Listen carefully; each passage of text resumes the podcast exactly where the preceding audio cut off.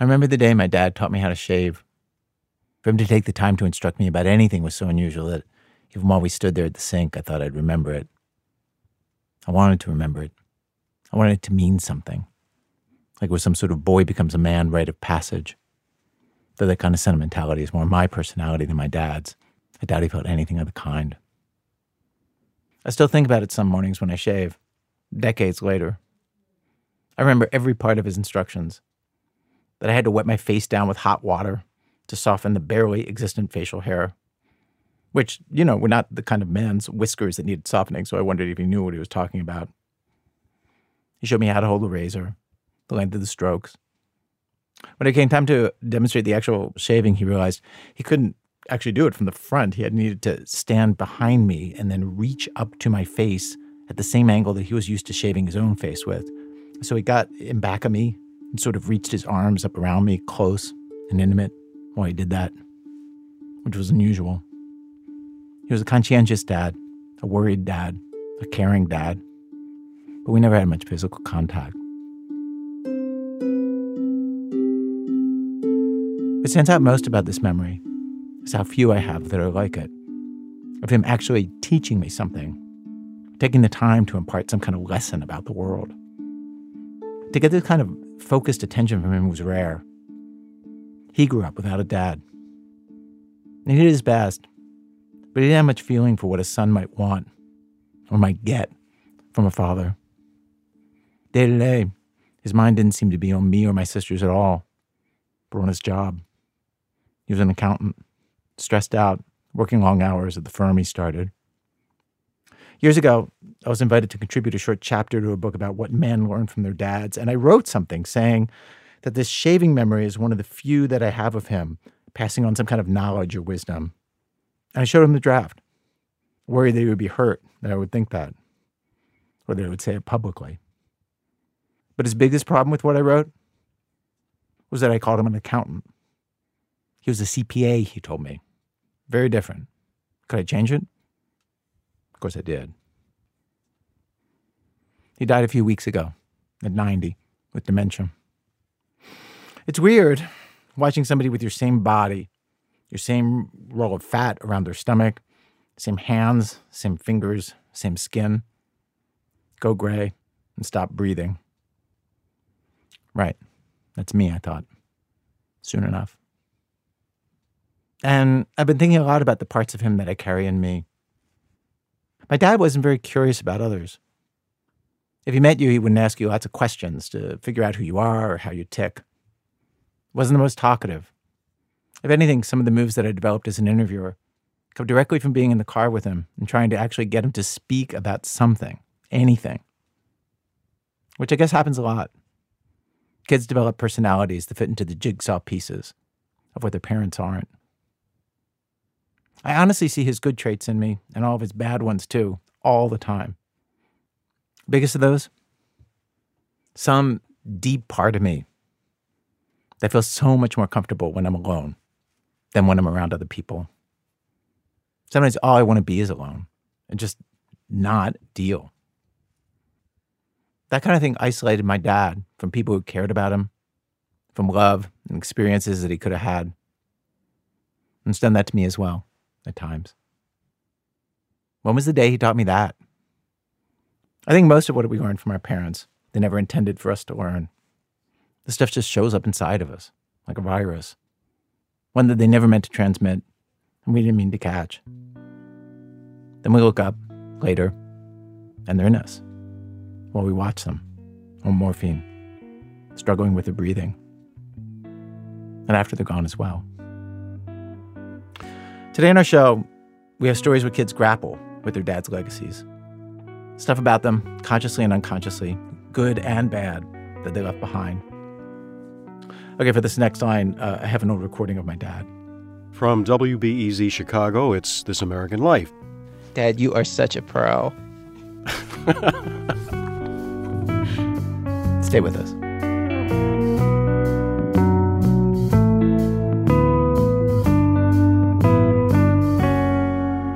Act one Am I my father's trapper keeper? Keeper? Before we get to the father in this story, let me play you this ad. It's from the 80s. Two teenagers in a crowded library. They stand up and, oops, bump into each other. Papers fall to the ground. Oh, sorry. I'm sorry. Such good acting. Then this realistic piece of dialogue. Uh, here you are. Oh, Say, what is that thing? it's my trapper for me. It sure is a lot neater than this. That's There's an ad for a Trapper Keeper notebook. One of the main selling points keeps all your papers trapped. Get it? So they don't fall out. And I've got a trapper folder for each subject. That's pretty neat. Mhm. And the trapper keeper holds all my trappers. This flap even has a Velcro closure to keep everything inside. Boy, I've got to get a trapper and get my act together. If you do, I'll uh, let you carry my books. That last line kind of gets to me. What is wrong with me? Ads like this are the kind of thing that either evoke nostalgia or complete bafflement. But if you're around in the 80s, you knew the Trapper Keeper. The Velcro sound when you open it, the pictures on the covers, the rings of the binder, they sort of smoothly slid open and shut instead of snapping so you wouldn't catch your fingers. According to a press release from the time, half of all middle school and high school students had a Trapper Keeper in 1989. I don't know if I believe that, but there are a lot of them around. Anyway, when the inventor of the Trapper Keeper died last year, it got a lot of attention. E. Bryant Crutchfield, the inventor of the Trapper Keeper, has died. If you were in school during the 1980s or 90s, I'd be willing to bet good money you carried around the cultural phenomenon of a binder created by a man named E. Bryant Crutchfield. NPR, The Today Show, The Washington Post, The New York Times, they all ran stories. And then we got this email. It was from a woman who was very surprised by this obituaries because, as far as she knew, the inventor of the Trapper Keeper was very much alive. And he was her father.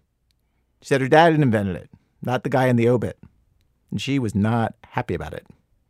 Obviously, this is not the kind of tip that a self respecting radio producer can just let go. Thea Benin, here in our program, tried to figure out what was going on. The dad in the email, his name is John Wyant, lives in South Carolina. He's 83 years old, and I can definitely confirm he's alive. How do I know? I talked to him. He saw the obit when he was looking at his computer one day, and there on the screen was his old colleague, E. Bryant Crutchfield. After I read it, I told my wife, I said, Oh, well, poor Bryant, he's gone. But I just looked at it and thought, Well, I know the truth. So mm-hmm. what could I do? I mean, I was not about to sit down and write a rebuttal and send it to the New York Times. How um, come? Well, just not me. The sense I get from talking to John is that he's someone who tucks his feelings away, sealed tightly, maybe with Velcro.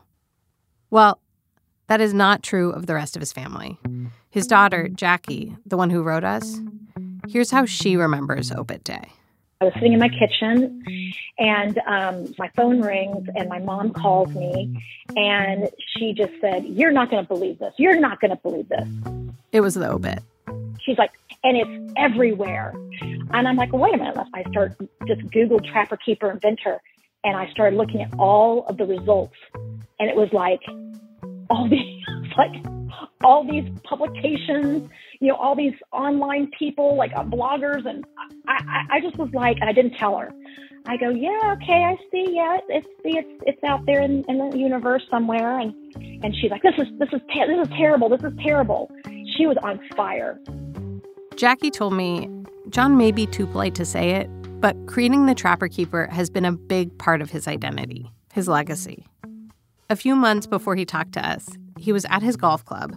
I was talking to a couple, and I just happened to have a Mead jacket on, said Mead on it.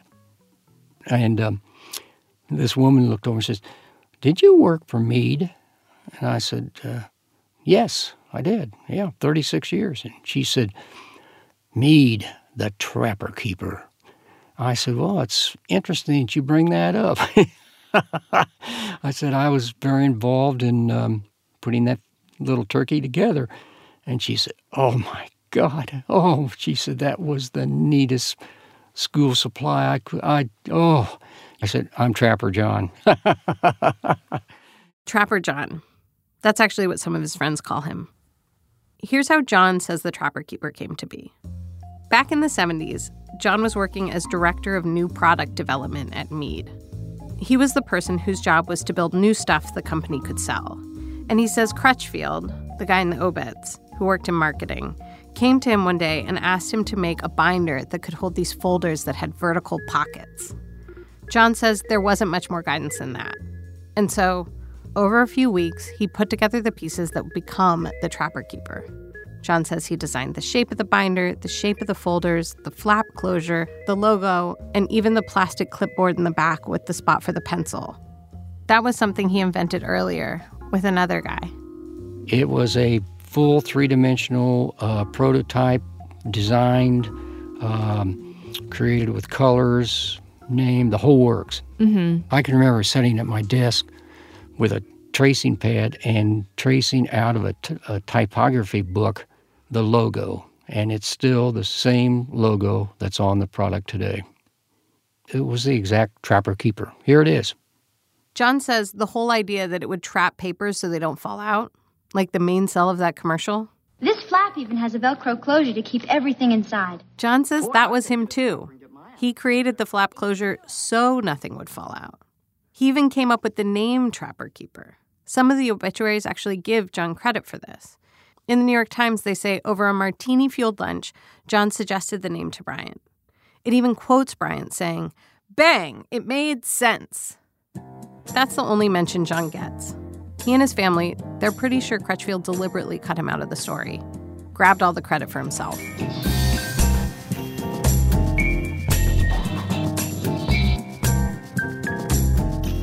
Learning all of this, I felt for John.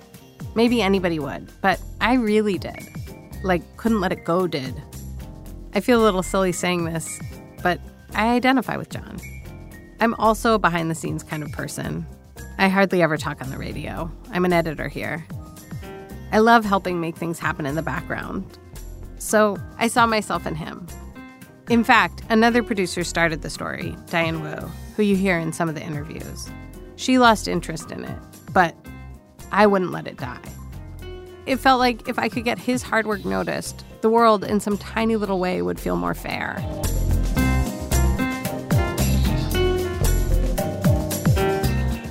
So, did some marketing guy do a marketing job on his own legacy? Like, convince the national press to tell the story he wanted told?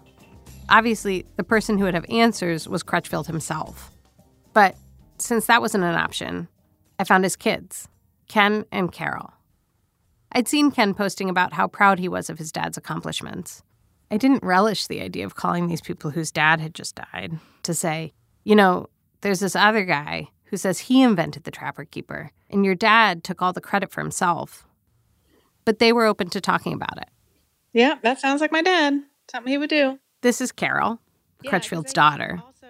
I told her and her brother what John said that her dad had been a big part of the Trapper Keeper's success, did great marketing for it, but that John was the one who actually built the thing. Yeah, that makes sense that there were that there were more than one person involved in creating the Trapper Keeper. But yeah, he he took all the credit. It feels, I mean, it feels kind of yucky because I feel bad for them because I didn't know about him, but yeah, yeah, it, it it's uncomfortable.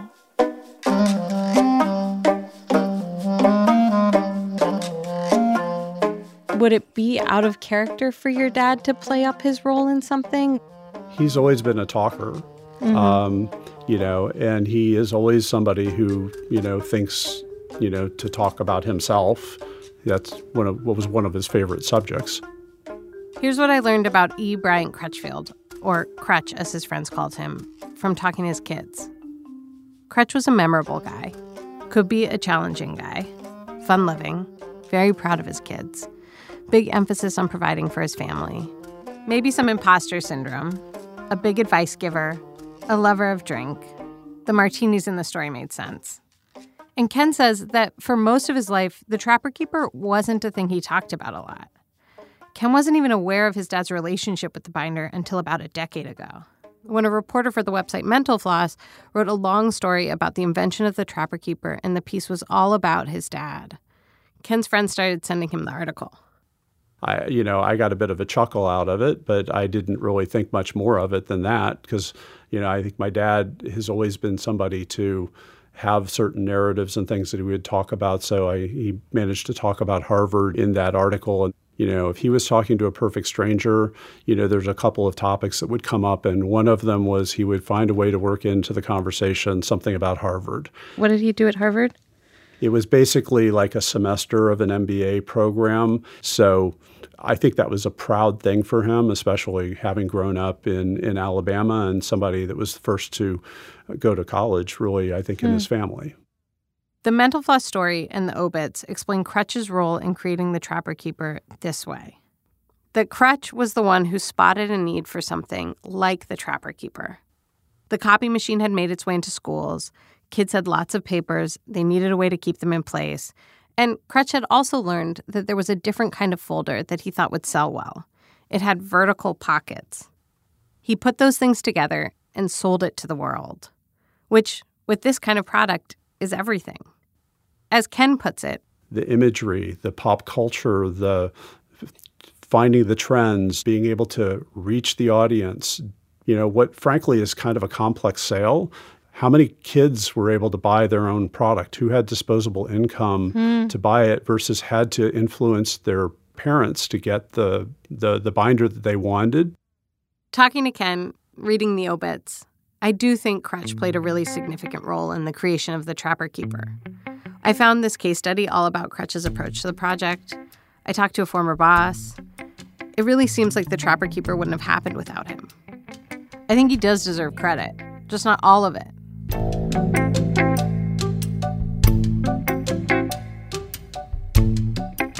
That Mental Floss article seemed like it was the inspiration for all those obituaries when Crutch died. Both the New York Times and the Washington Post obits linked to it. And Carol says the Mental Floss article stirred things up for her dad, back when he was still alive. He was in his 70s when that reporter called him up. Before that, Carol agreed with her brother.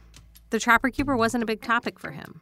In the last, like, probably five years of his life, it was very much would turn everything around to try to show that he had a legacy. Mm. He would stop people in the restaurant say, I invented the Trapper Keeper. Oh, really? Yeah. And I would find him over here talking to somebody, asking them what they're eating. And I'd have to go get him, you know, and say, leave these people alone. They're eating. Oh, but they want to hear about the Trapper Keeper. Really? Yeah. And I think that that came about after that whole mental floss interview. Uh-huh. And that got him thinking, "Oh, I do have a legacy." Huh. And and then he's just kind of went with that and focused on it. And look how good looking I used to be and look, you know, I did this. So huh. it was hmm. all ego. I'm sure my mother would love to hear that from me. Carol wanted to make it clear that she loved her dad. He was warm, very funny. Her friends loved him. She didn't think he was trying to be mean or steal anything. He was just the star of his own show. Like if my dad was here right now and I asked him about John, he would say, "Oh yeah, John did this and John did that and John mm. did this." You know, like he mm-hmm. wouldn't I don't think he would lie about it, yeah. you know, like purposefully because my dad wasn't like that. I think his brain just kind of twisted facts mm. to meet his own you know ego needs uh-huh there towards the end i was struck by how honest and thoughtful both kids were about their dad. And after talking to both of them i got back in touch with john and jackie relayed what the crutchfield kids had said and they told me it made them feel better. Turns out crutchfield's son wants to write a book about the trapper keeper and really wants to talk to john. I sent them each other's emails. It's funny as I worked on this story, I realized the reason I loved The Trapper Keeper actually has nothing to do with John or Crutch. It was the cover art. Those rainbows and Lisa Frank images and puppies and palm trees. I'm pretty sure mine had an outer space scene with geometric shapes. I tried to find out who the artist was who deserves credit for that, but I haven't had any luck. If that happens to be your dad or mom, parent, please write me.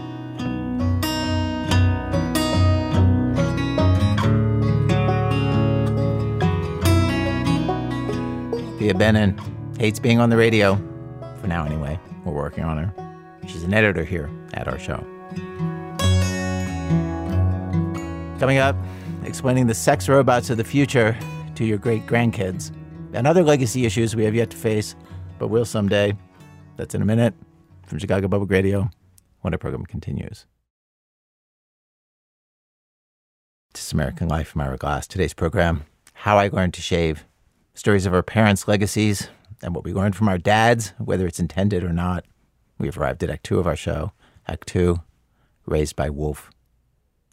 So now turn to this father and son who go hunting together, have all kinds of adventures, and then things get complicated. Both of them were raised by wolves because they are wolves. Here's Lily Sullivan. Rick McIntyre has spent more time watching wild wolves than anyone in the world. He's been doing it for over 40 years. His focus on them is singular and complete. He lives alone in a little cabin just outside of Yellowstone. And every day, seven days a week, he gets up before dawn, figures out where they are, and watches them, writes down what they do. It's now over 13,000 pages of field notes, single spaced. And he's turned those notes into books. Reading them, it's like you're out there with him, seeing what he sees. And you just watch the wolves. Lots of scientific papers have been based on his observations. Before Rick and others started doing this work, we really didn't know much about wolves. Well, except for one thing that we didn't want them around, even in Yellowstone. The early rangers back in the 1920s, like pretty much everyone else in America at that time, felt that wolves were, were no good and that they should all be killed off.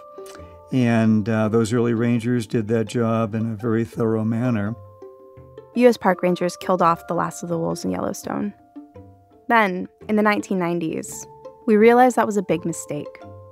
So we decided to reintroduce them by capturing three families of wild wolves from Canada and bringing them back to try to get them to settle in and repopulate the park. They put tracking collars on them so they could find them and watch them, which meant we could really learn what these animals were like, like in a way that hadn't been possible for most of history. That's what Rick's job was.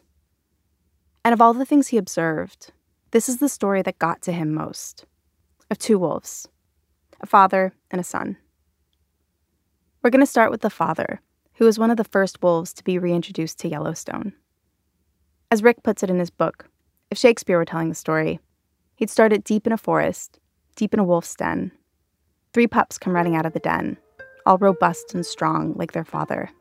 And then a fourth pup tumbles out after them, like an afterthought, a scrawny gray pup the pup who seemed least likely to amount to anything. He was the runt of his litter. His three brothers were all bigger and stronger than him. And he looked different from everyone else in his family. He had a very dull, drab gray coat. His mother had a beautiful whitish coat. His father was jet black. And all of his brothers looked exactly like the father wolf. They also had black coats.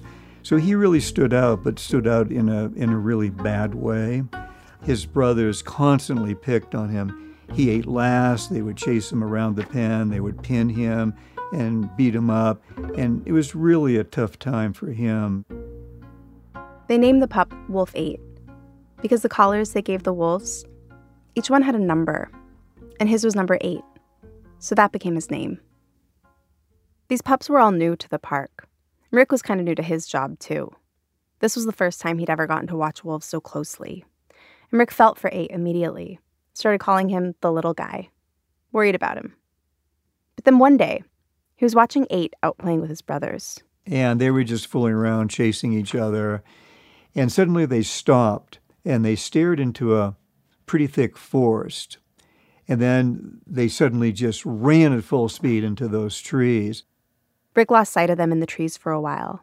Then they came darting back out, the three bigger pups in the lead. And then last in line, and as usual, because he was the slowest, was eight. One of the big pups was carrying a dead elk calf. At first, Rick was impressed that such young pups had taken down an elk. But it turned out that they had not killed that elk because just behind eight, as he ran out of the trees, was a huge grizzly bear. And it was really the bear's elk calf. The bear was gaining on little eight. He was getting closer and closer. Eight was looking back over his shoulder, and it looked like at any moment the bear would pounce on eight. Uh, eight was maybe 60, 70 pounds at that time. The bear was maybe 400 pounds. But then little eight just stopped, turned around, and confronted that huge grizzly. And somehow it worked. The bear stopped. It looked at this little thing that was standing up to him like he didn't understand. And as the bear was confused, he had lost sight of Eight's brother who had the elk calf. So now the bear uh, literally didn't know what to do. So it basically just shrugged his shoulders, turned around, and walked off the other way. But um, that made me realize that there was really a lot more to this wolf than, than any of us had ever realized. His bigger, beautiful brothers didn't see this act of heroism. No one shared the elk with him, and they kept picking on him. As the months passed, Eight started spending more and more time alone to get away from them, just kind of wandering the forest, like a high schooler might do, to get away from your family. And again, Rick felt for him. Small like that, out there all by himself, with a family that didn't get him. Then one day, Wolf 8 was out, wandering alone as usual, when he ran into these wolf pups. Their mother was in a rough spot. She'd had a litter of eight pups, and she was all on her own, because the same day she gave birth to her pups, her mate was illegally shot and killed. And the thing is, it's really hard to raise wolf pups alone. In order to produce milk to feed them, she needed to hunt and eat. But that would mean leaving them alone. And newborn pups can't regulate their body temperature on their own. So, starve or freeze. She and her pups were screwed. The Wolf Project staff was so worried, they even captured the family for a bit so they could feed them. But then, Wolf 8 came along. The little guy, just a yearling, just out by himself. He saw these pups and he started playing with them. And the mother wolf was watching that from a distance, and she was desperate. She needed whatever help she could get, and he'd already made friends with all of her sons and daughters. So, a moment later, she ran to him. They greeted each other, they played a bit. Eight liked this family. Over the next days, he started hunting for them, bringing them back little snacks. Little tangent I learned from the books a wolf often feeds pups by regurgitating the meat it's hunted. A wolf can carry up to 20 pounds of meat in its belly, which is easier than carrying that much in its jaws over a long distance. And once back at the den, the pups then trigger regurgitation by licking its face. That's why your dog licks your face. It's trying to get you to puke. Gross, right? So Wolf Eight's going out hunting and bring back these little snacks, as I said, all for these little pups. That was the first time they'd ever documented something like that. A male wolf caring for another pack's pups, who he wasn't related to.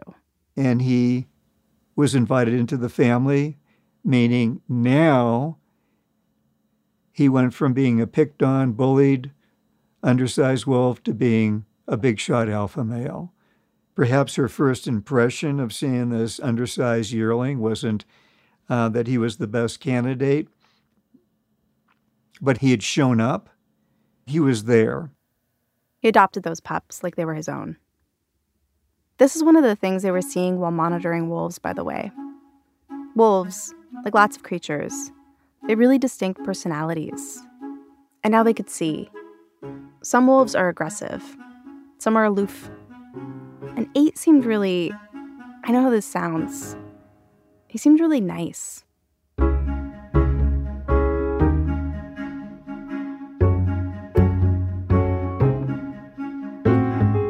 So that's the dad. Which brings us to the second wolf in this story the son, one of Eight's adopted pups, known as 21. When Eight came along and started feeding the family, he and 21 really bonded father and adopted son. Part of it was that Eight was young for a father, just a year older than the pups, so still puppy like in lots of ways. Eight would do things like let all the pups attack him, roll on his back, and pretend to lose to them Or they might chase him around and 8 would pretend to be scared and run away. Not all father wolves play with their pups like this. Some are standoffish or dominant. But 21 seemed particularly connected to 8. As the years went on, the other pups in the litter wandered off, joined other packs. It was just what wolves do. 21, though, stayed. First one year, and then another. There was one spring that their den was especially visible, and Rick's spotting scope had a clear view of them. So that whole season, Rick was able to watch them every day for hours on end as they chased and played.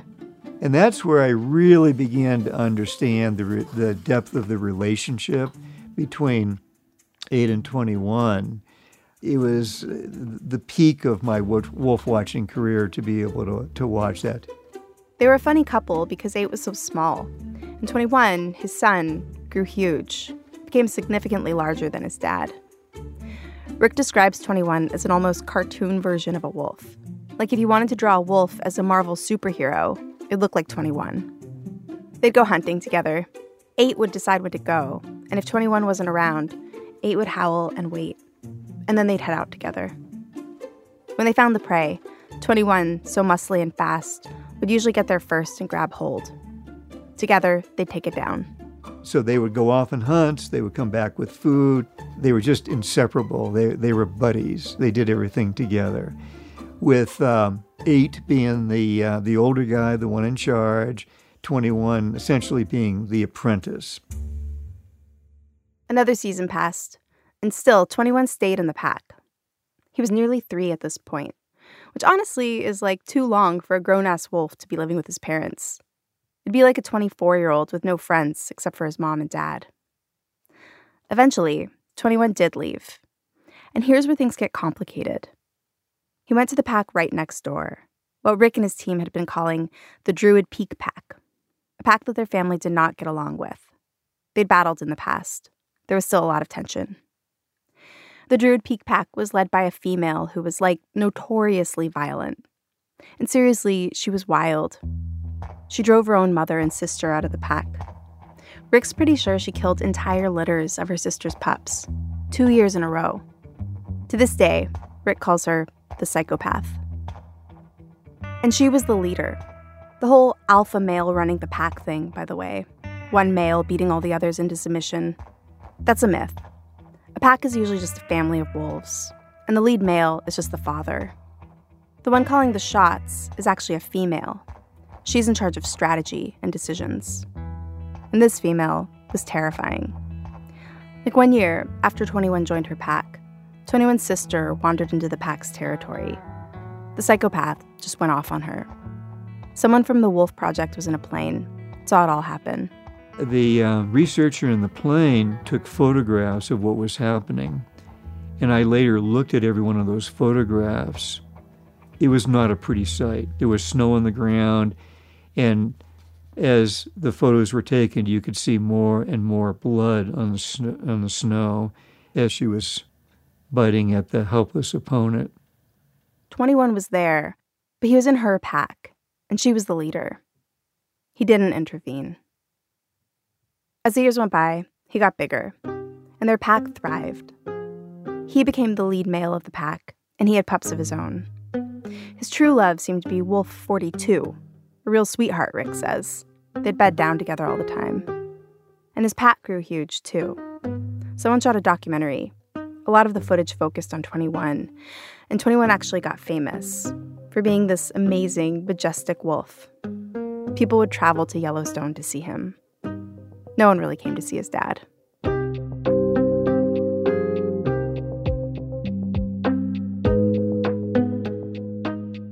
One winter, the tension started to escalate between 21's pack, the Druid Peak pack, and his father Wolf 8's pack.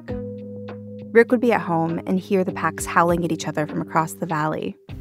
He could tell from their radio collars that they were encroaching on each other's territory. Neither side seemed to be backing down.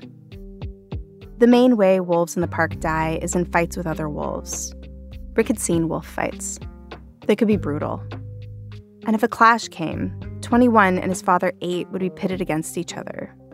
21's job was to protect his pack, and 8's job was to protect his. I was very worried about 8. He was now very old. He had a lot of health problems. Um, he was losing his strength and his speed. 21 was middle aged at that point. He was at the peak of his strength and fighting ability. He had never lost a fight in his life. He was the undefeated heavyweight champion of Yellowstone. Then there was the lead female, the vicious one. Eight would be up against her, too.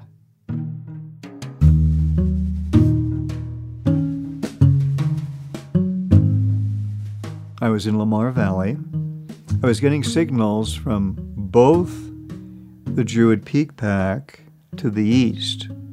I got the signal from Eight's family to the west. Both of those packs were traveling toward each other. It looked like they were both traveling on the same ridge, Specimen Ridge, on the south side of Lamar Valley.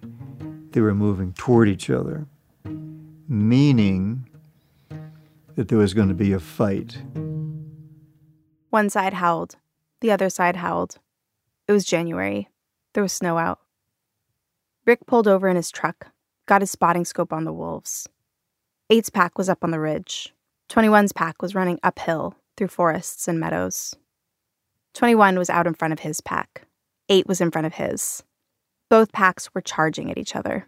So here I was watching the two wolves I admired the most in the world, father and adopted son, running at each other. They started to come together. They were charging each other. Eight, he wasn't running as fast, but he was still out in front of his family, and nothing was going to stop him.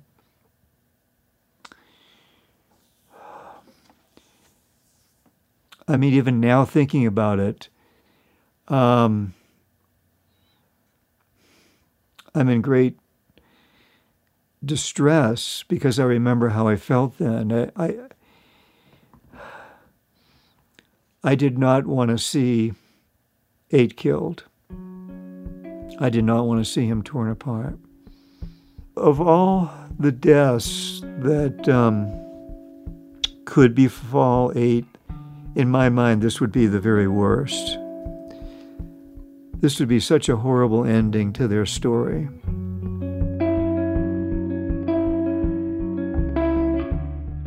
Rick starts ticking through possibilities, trying to figure out if there was some way out. 21 could just pin 8 down and let him go. But no, that wouldn't work. The psychopath was right behind 21. She'd surely jump in and kill 8. No question. And I was just helpless.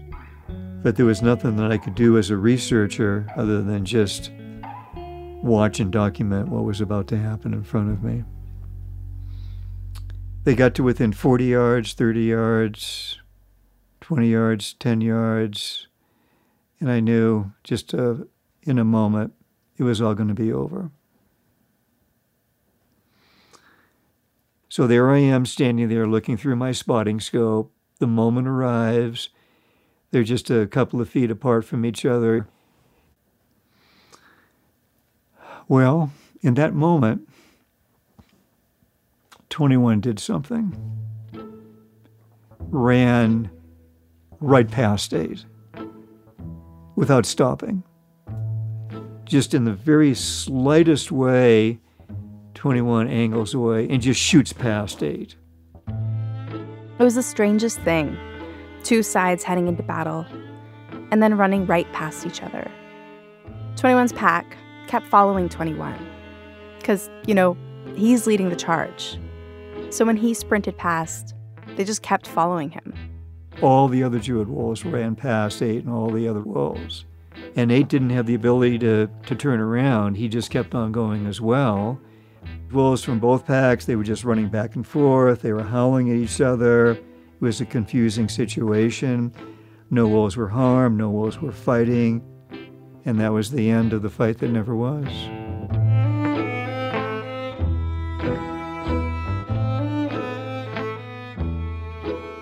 This happened 23 years ago, but Rick still thinks about it all the time, wondering what happened that day. Rick's convinced that what 21 did that day was intentional. He thinks that 21 changed the battle into a game of chase knowing that the other wolves would keep following him, and also that he could outrun them all. 21 had just come up with this genius solution to save the wolf that had raised him. Um, it it was probably the most emotional moment of my life. It was the most emotional moment of your life. Yes. By that time, I had known 21 and, and 8 for so many years, and I respected and admired them for so much. Um, I was rooting for 8 to somehow survive, but the reality was I, I didn't see any way that that could be the end of the story. And somehow 21 figured it out. He saved the day. Rick had been watching 8 and 21 day after day for years, their whole lives. And 8 was such a nice wolf. I know how that sounds, but I really can't think of a better word for it. You'd think that in a world as brutal as theirs, niceness could get you killed. But in the end, it was the thing that saved him. After all, 21 learned how to be a wolf from 8. It's like a dad who just poured out all this love, and the son inherited it.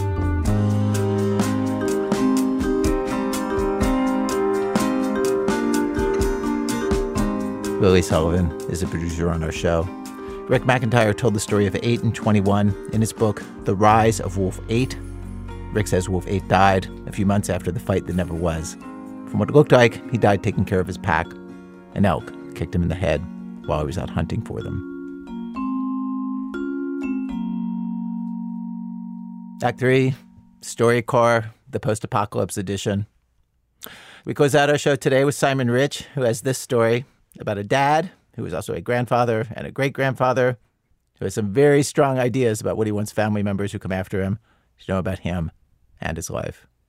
I interviewed my great grandfather Simon because he is the oldest person in my family who is still alive. He was born in a country called America on Earth. He said he used to be a writer. I asked him if he wrote Spider Man, and he said no. He wrote other things that have all been lost. My great grandfather was one of the only men to escape from Earth. The rest of the people who got seats on the escape pod were women and children. My great grandfather says they let him on because they needed one man to row the spaceship. I'm not sure what he means because there are no oars on a spaceship, but that is what he said. My great grandfather told me how scary it was when Earth became too hot to live on. The skies burned with fire day and night, and you couldn't walk across the street without collapsing. I asked him if he had any kind of warning about climate change, and he said yes. There'd been articles, movies, and books about how it was going to happen. I asked him if he tried to stop it from happening, and he said, yes, of course. I asked him how, and he said that he had done something called recycling, which is where you throw your garbage into different colored boxes. I asked my mom what he was talking about, and she explained that when people become as old as my great grandfather, their brains start to break down, and it's almost like they turn back into babies. Since my great grandfather is going to die soon, and he is one of the only survivors of Earth, I decided to ask him what his favorite memory of the planet was. I thought he might tell me about the end of World War IV or going to see Spider Man, but instead, he told me about the first date he went on with his wife, my great grandmother Kathleen. They met in college, which is a place people used to go to after high school to drink alcohol. My great grandfather said that when he was in college, online dating hadn't been invented yet. Instead of matching with someone through a dating app and sending a series of nude photos to each other before eventually meeting up for sex, you would meet them in person before doing anything else. This meant that when my great grandparents went out for the first time, they had no idea what each other looked like naked. At this point, my mother, who was recording our interview, told my great grandfather that he was being inappropriate because this was a project for school, and he apologized but said that the naked stuff was crucial to the story and that he was going to keep bringing it up whenever it was relevant. My great grandfather explained that not only had they not seen each other naked, he wasn't sure if my great grandmother wanted that to happen. Sometimes, in those days, when someone agreed to go out on a date with you, they were still undecided about the naked thing and wanted to learn more personal information about you before making up their mind. Since this was before social media, the only way to get this personal information was by asking people questions to their face, like as if their actual living, breathing face was their social media profile. Sometimes this would get embarrassing. Like you might say, What do your parents do? And they would say, My parents are dead. And then you would have to say something like, I'm sorry, I didn't know that because I have no information about you. We're strangers. The point, my great grandfather said, is that he had no idea what my great grandmother thought about him. He had no idea what she thought about anything. He had zero information about her, other than what she looked like wearing clothes and also how it sounded when she laughed, which she had done a couple of times on their long, slow walk through campus, with the cool fall breeze whipping through the scattered leaves. My great grandfather said that all dates began with the same custom. The two people on the date would take turns verbally listing all the TV shows they liked. If they both liked the same show, they'd exchange memes from it. But here's the thing GIFs did not exist yet. So instead of texting the other person a funny moment from the show, you would say out loud, Do you remember the part when? And then you would perform the meme yourself, using your face and body to imitate what an actor had said and done. Exchanging memes in person was much scarier than doing it by text, because when you text someone a meme and they don't respond, you can tell yourself that maybe they liked it but just didn't have time to text you back. But when you performed a meme with your body and the other person didn't like it, you would be able to tell, because instead of laughing, they would just kind of sadly look away and say, Yeah, I remember that part. And you would have to just keep on walking to the restaurant. Luckily, though, my great grandfather's meme performances went over well or at least well enough to keep the conversation going. And while he still had no idea whether they would ever see each other naked, he knew it was at least technically still possible. My great grandfather had invited my great grandmother to a Spanish restaurant because it was the only restaurant he knew that served wine to people under 21. But when they arrived, it was too crowded to get a table. They needed to find some other place to eat, but neither of them had internet access. So their only option was to physically search for food by walking around and looking in random directions like truly the same process used by animals. Things grew tense. The sun had set, and my great grandfather was fearful that they would not be able to find alcohol. But after a few stressful minutes, they followed the scent of fried food around a corner and found a Chinese place that served beer. And they were so proud of themselves that they spontaneously high fived. And that was the first time that they touched.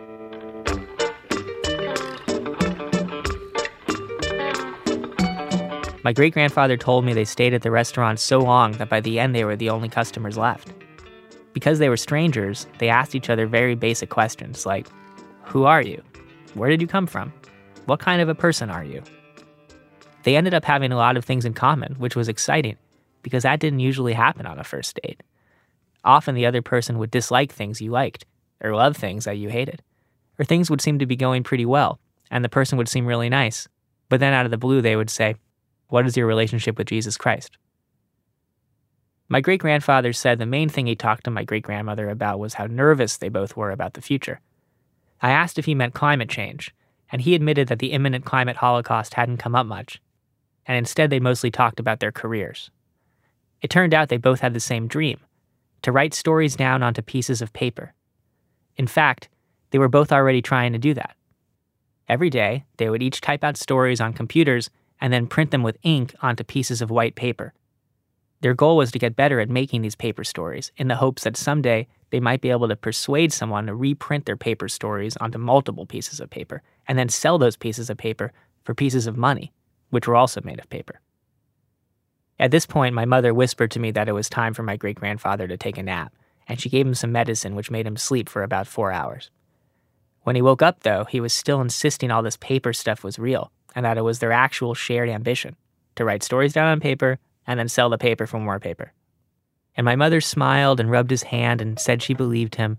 But while she was doing that, she buzzed for the doctor, and he brought in this huge syringe that was almost like a gun because it was made out of metal and it had this trigger on the bottom. And the doctor explained that he was going to shoot this thing into my great grandfather's brain to make him less confused. And my great grandfather laughed weirdly and said that he had been joking about all that paper stuff and that really what he and his wife had talked about on their first date was climate change, because that's what any sane person from that era would have prioritized being a climate warrior. And the doctor looked into my great grandfather's eyes with his finger on the trigger and said, Are you sure? And my great grandfather swallowed and said, Yep. And so the doctor left. But on his way out, he told my mom that he would stay nearby in case my great grandfather got confused again, in which case he would come back and give him that gunshot right in the middle of his brain. My great grandfather was quiet for a while, almost like he was afraid to keep going with his story. But I pressed him for more information, and he said the main thing he wanted me to know before was not what he and my great grandmother talked about, it was how they talked.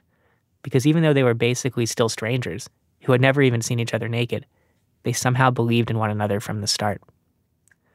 My great grandfather told me that all dates ended with the same custom.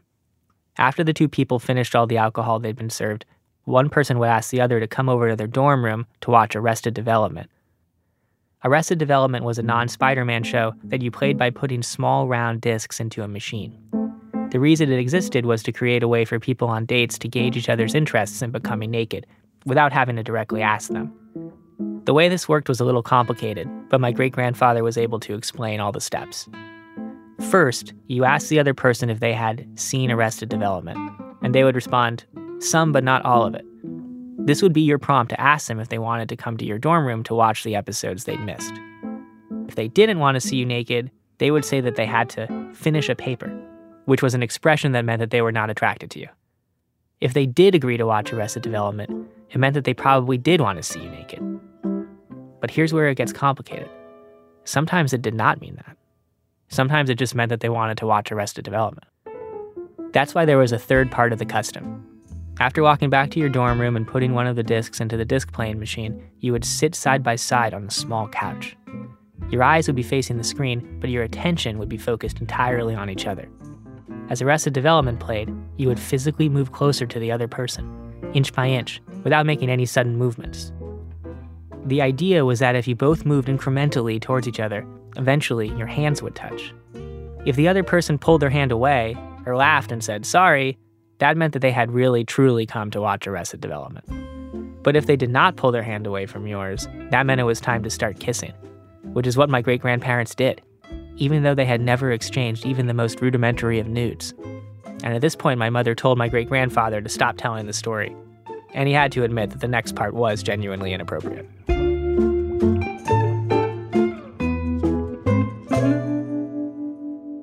My great grandfather said that their marriage wasn't perfect.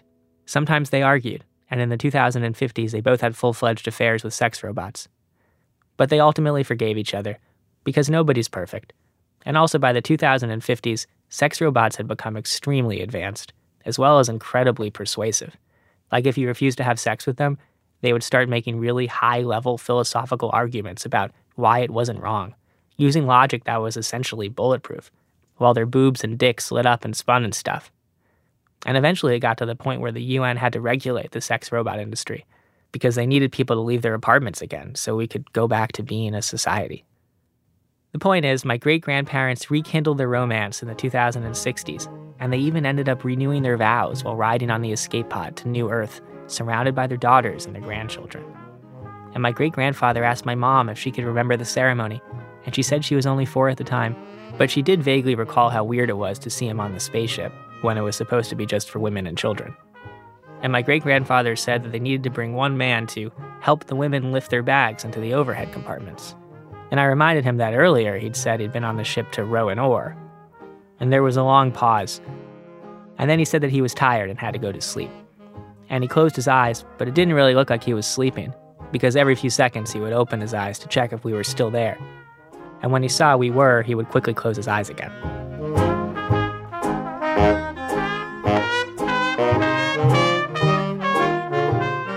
Was around this time that my great grandmother rolled up in her wheelchair. And my great grandfather stopped pretending to be asleep, and he sat up and smiled, and she smiled back. And then he lowered his voice and said, Do you want to watch Arrested Development? And my mom reminded my great grandfather that Arrested Development has been lost, along with everything else on Earth, because of his generation's crimes against humanity.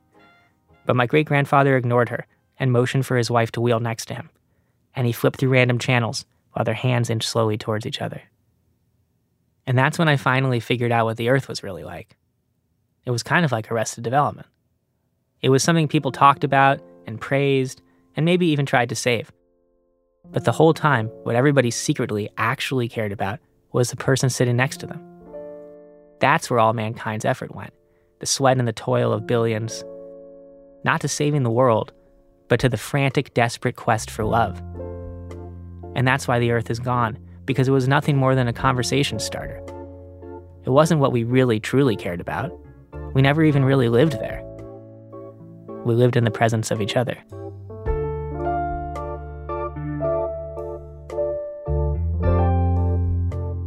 And when my mom read my first draft of this, she said that I shouldn't end it this way because it's glib and defeatist and seems to absolve my great grandfather for his political inaction. But it's not like anybody's going to read this stupid essay anyway. And even if they do, it'll eventually be lost like everything else, besides Spider Man. So I'm just going to stop it right here because I want to go out. And the night's still young.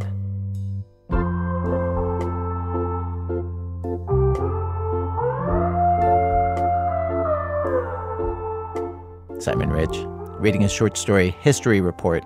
His most recent collection of short stories is called New Teeth. When I was a kid, my dad brought home a guitar he got from Sears. I took lessons from the neighbor lady, but it wasn't going anywhere. He went and got me a good teacher, I was getting better. I can play just fine.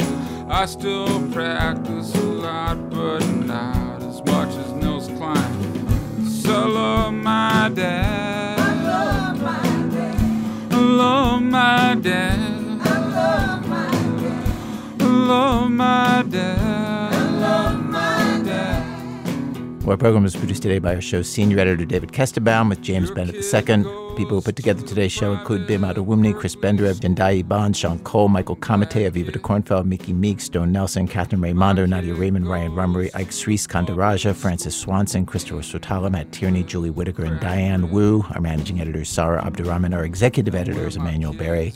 Special thanks today to Nicole Wolf Rodriguez Robbins, Tarek Fuda, Mark Johnson of Global Wildlife Resources, David Mech of the U.S. Geological Survey and the University of Minnesota, and Bill White. Our website, thisamericanlife.org, where you can stream our archive of over 800 episodes for absolutely free. Also, there's merch for your holiday shopping needs, list of favorite shows, tons of other stuff there too. Again, thisamericanlife.org. This American Life is delivered to public radio stations by PRX, the Public Radio Exchange. Thanks as always to our program's co founder, Mr. Torey Malatia. You know, he was helping his little nephew with a school project, this 3D topographical map of the Ottoman Empire, which was very nice. Torey called the kid's teacher to brag. I said I was very involved in um, putting that little turkey together. I'm Ira Glass. Back next week with more stories of This American Life. When I was young, my dad told me to pay gossip no mind. When people talk bad on you, you gotta flick it off your shoulder like a fly. To pick your punches. Don't get no tussles or dead end ditches. Life is short, young man. Get out there and make the best of it while you can.